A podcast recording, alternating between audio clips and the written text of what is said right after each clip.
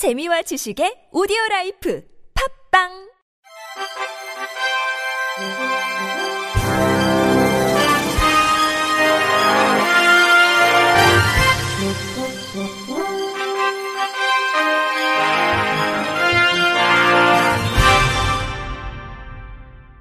청취자 여러분 안녕하십니까? 3월 6일 월요일 KBRC 뉴스입니다.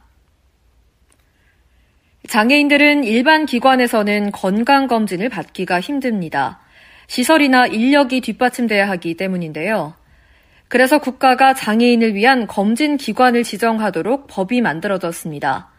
그런데 전국 17개 시도 가운데 절반이 넘게가 이런 기관이 아예 없다고 합니다. 권고사항이기 때문인데 의무화하는 법안은 1년째 잠자고 있습니다. TV조선 윤수영 기자의 보도입니다. 휠체어에 탄 채로 엑스레이 촬영을 하고 간호사들의 도움을 받아 키와 몸무게를 잽니다. 사고로 30년째 휠체어 생활을 해온 척수장애 1급 정모 씨는 일반 기관에선 건강검진을 받을 수가 없습니다. 정모 씨. 엑스레이를 찍을 때 일어서 봐라는데 저희는 그렇게 할 수가 없거든요. 2018년부터 장애 친화 건강검진 기관이 생기면서 정 씨도 매년 건강검진을 받을 수 있게 됐습니다. 정부는 기관 한 곳당 1억 1,400만 원의 시설비와 추가 검진 수당을 지원하고 있습니다. 하지만 전국 17개 시도 가운데 장애 친화 건강검진 기관이 한 곳도 없는 곳이 9곳으로 절반을 넘었습니다. 강윤규 국립재활원장. 아직 크게 활성화되지 않아서 활성화되면 장애인의 검진 수검률이 높아질 것으로 기대할 수 있습니다. 장애인 건강권법은 국가와 지자체가 장애인 건강검진 사업을 하도록 하고 있지만 권고 조항일 뿐입니다. 이종성 국민의힘 의원. 장애 친화 검진기관이 제때 시설, 인력 등의 기준을 갖추고 제때에 개소할 수 있도록 정부와 지자체의 적극적인 지원이 지방의료원의 장애인 건강검진을 의무화하는 법안은 1년째 국회 문턱을 넘지 못하고 있습니다. TV조선 윤수영입니다. 국회 정모위원회 무소속 양정숙 의원은 쉬운 판결문 작성과 점자 판결문 작성을 의무화하는 민사소송법 일부 개정 법률안을 발의했다고 밝혔습니다. 우리 헌법 제27조 제1항은 모든 국민은 헌법과 법률이 정한 법관에 의하여 법률에 의한 재판을 받을 권리를 가진다고 규정함으로써 우리 국민의 재판 청구권 보장을 천명하고 있습니다. 그런데 현재까지 현행법은 법원의 재판 결과를 확인하는 판결 선고의 방식에서 재판의 당사자인 장애인이 판결 내용을 쉽게 이해할 수 있도록 하거나 시각장애인이 본인 사건에 대해 본인 스스로 판결문을 직접 읽어볼 수 있는 기회를 보장하는 규정을 어디에도 두지 않았다는 것이 양 의원의 지적입니다. 양 의원이 발의한 개정안의 주요 뼈대는 재판의 당사자 가운데 장애인이 판결 선고기일에 직접 출석한 때 쉬운 말로 요약한 판결문 내용을 읽거나 설명하도록 하고 시각장애인이 재판의 당사자가 된 경우에 점자 판결서를 제공하도록 했습니다. 양 의원은 우리 헌법이 국가에 대해 우리 국민의 기본적 인권을 확인하고 보장할 책무를 부여했음에도 불구하고 장애인의 재판 청구권 보장을 실질적으로 실현하지 못한 점은 변명의 여지가 없다고 지적하면서 이제라도 장애인의 재판 청구권이 실질적으로 보장되도록 제도적 보완을 서둘러야 한다고 강조했습니다. 경기도는 정보 취약계층인 장애인, 고령자 등을 위한 경기도 시군 누리집 모니터링을 시작한다고 밝혔습니다. 이 사업은 정보 취약계층이 누리집을 불편 없이 이용할 수 있도록 장애인이 직접 누리집을 점검해 이용자 측면에서 문제점을 발견하고 개선하는 사업입니다. 지난해 도와 14개 시군 누리집에 대해 21명의 장애인이 모니터링에 참여해 웹 접근성 총 2만 9,400건, 오류 총 4,817건을 점검했고 각 기관에서는 이를 개선한 바 있습니다. 올해는 경기도와 14개 시군 누리집을 대상으로 3월부터 12월까지 10개월간 점검을 수행할 예정입니다. 경기도 장애인 정보화협회에 소속된 웹 접근성 모니터링 교육을 수료한 장애인 21명이 이 사업에 참여하게 돼 취약계층 일자리 제공에도 도움이 됩니다. 장애인 모니터 요원 지원은 워크넷과 장애인 고용 포털 누리집을 통해 오는 10일까지 지원 가능하며 모니터링 대상 시군과 인근에 거주하는 장애인이면 누구든지 지원할 수 있습니다.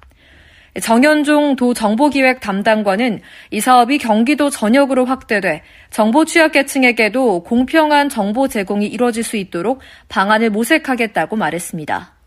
경기도는 발달 정신장애인들의 정서 신체적 안정을 위한 사회 서비스를 치유농장 프로그램으로 제공하는 치유농업 서비스를 김포시, 이천시, 양주시, 양평군에서 시범 운영한다고 밝혔습니다.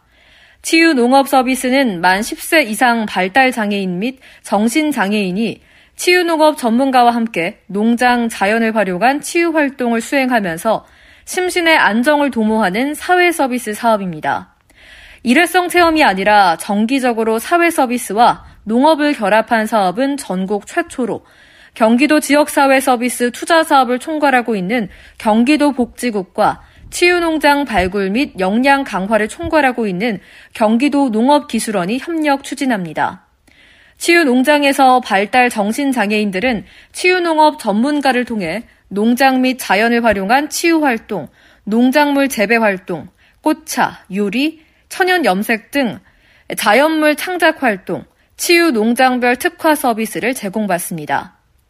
김능식 경기도 복지국장은 치유 농업 서비스 개발로 도시와 농촌이 공존하는 경기도 특성에 맞는 경기도형 사회 서비스 모델이 구축됐다며 이용자들이 치유 농업 프로그램에 연중 참여해 심신 안정을 취하고 농촌과 도농 복합 도시에서 지역사회 서비스가 활성화되기를 기대한다고 말했습니다. 울산시는 장애인과 고령자의 주거 안전과 생활 환경 개선을 위한 2022년 저소득 장애인 고령자 주거 편의 지원 사업을 완료했다고 5일 밝혔습니다. 사업 추진 실적을 보면 지난해 사업비 2억 1,500만 원이 투입돼 장애인 23가구, 고령자 24가구 등 총 47가구를 대상으로 81건의 맞춤형 집수리를 지원했습니다. 구 군별로는 중구 9가구, 남구 9가구, 동구 10가구, 북구 11가구, 울주군 8가구 등입니다. 주거 편의 지원 사업은 장애물이 없는 주거 환경 조성, 주거 생활 환경 개선, 주거 안전 개선으로 나눠 추진됐습니다. 지난해 처음 시작된 이 사업은 개개인의 거주 및 생활 환경, 장애 유형 등을 고려해 개보수 공사를 시행하고 있어 해당 가구의 만족도가 높다고 울산시는 설명했습니다. 울산시는 거주자가 희망하는 개선 사항을 바탕으로 꼼꼼한 현장 실사를 거쳐 실생활에서의 불편을 최소화하도록 설계안을 마련했습니다. 휠체어를 이용하는 장애인의 경우 휠체어 이용에 불편함이 없도록 부엌에는 맞춤형 싱크대를, 출입구에는 경사로를, 출입문에는 디지털 리모컨 잠금 장치 등을 설치했습니다. 울산시는 올해도 구 군별 대상자 모집 공고를 통해 총 50가구를 대상으로 저소득 장애인, 고령자 주거 편의 지원 사업을 추진할 예정입니다. 인천시 교육청은 시각장애 학생 맞춤형 교육을 위한 보조 공학기기 촉각 디스플레이 전달식을 개최했다고 밝혔습니다. 촉각 디스플레이는 시각장애 학생들을 위한 디지털 촉각 패드로 사진과 동영상을 점자 형태로 제공해주는 스마트 기기입니다. 인천시 교육청은 이마트와 사회복지법인 아이들과 미래재단의 지원을 받아 관내 시각장애 학생들에게 총 12대를 지원합니다. 도성훈 교육감은 우리 교육청은 단 한 명의 학생도 소외되지 않도록 균등한 교육 여건을 마련해 모두를 책임지는 인천교육 실현을 위해 노력하고 있다며 앞으로도 장애 학생 개별 맞춤형 지원을 통해 장애 학생 학습권을 보장하고 안정적인 학교 생활을 지원하기 위해 최선을 다하겠다고 말했습니다. 경북 포항의 한 장애인 단체가 직원 수당과 퇴직금 등을 체불했다가 노동부에 적발됐습니다. 고용노동부 포항지청은 포항 A 장애인 단체를 대상으로 근로감독을 벌여 최근 3년간 퇴직, 재직 근로자들에게 시간 외 수당, 연차 미사용 수당, 퇴직금 등 천여만 원을 체불한 사실을 확인했다고 밝혔습니다. A단체는 근로조건 서면 미명시, 임금 대장 기재사항 누락, 성희롱 예방교육 자료 미개시, 여성 근로자의 야간 휴일 근로 동의서 미작성 등 10건의 노동관계법 위반 사항도 적발됐습니다. A단체 소속 직원들은 A단체 지회장의 반려견 생일 파티와 지회장 아버지 칠순잔치, 지회장 지지정당 선거 운동에 동원되는 등 직장 내 괴롭힘으로 지난 2022년 12월 포항지청에 고발했습니다. 이에 A단체 상급 단체가 사업장에 대한 자체 조사를 실시해 주의 조치를 내렸습니다. 포항지청 김승환 지청장은 직장에서의 지위 또는 관계 등의 우위를 이용해 신체적, 정신적 고통을 주거나 근무 환경을 악화시키는 행위로 직장 내 괴롭힘을 일으킨 사업장은 다른 근로 조건도 침해되고 있을 가능성이 높은 만큼 근로 감독을 실시해 엄정 조치해 나갈 예정이라고 말했습니다. 끝으로 날씨입니다. 내일은 전국에 구름 많다가 경상권은 오전부터 중부지방과 전라권은 오후부터 차차 맑아지겠습니다. 동해안과 제주도는 대체로 맑은 날씨를 보이겠고 내일 새벽부터 아침 사이 경기 남부와 충청권에는 가끔 비가 내리는 곳이 있겠습니다. 예상되는 강수량은 5mm 미만일 것으로 보입니다. 내일 서울의 아침 기온 6도, 대전 5도, 광주 7도, 부산 9도로 출발해 낮 기온은 서울이 18도, 대전 19도, 광주는 21도, 대구도 22도까지 오르겠는데요. 따뜻한 남서풍이 유입되면서 낮 최고 기온이 평년보다 5도에서 8도가량 높은 20도 내외를 보이며 포근하겠습니다.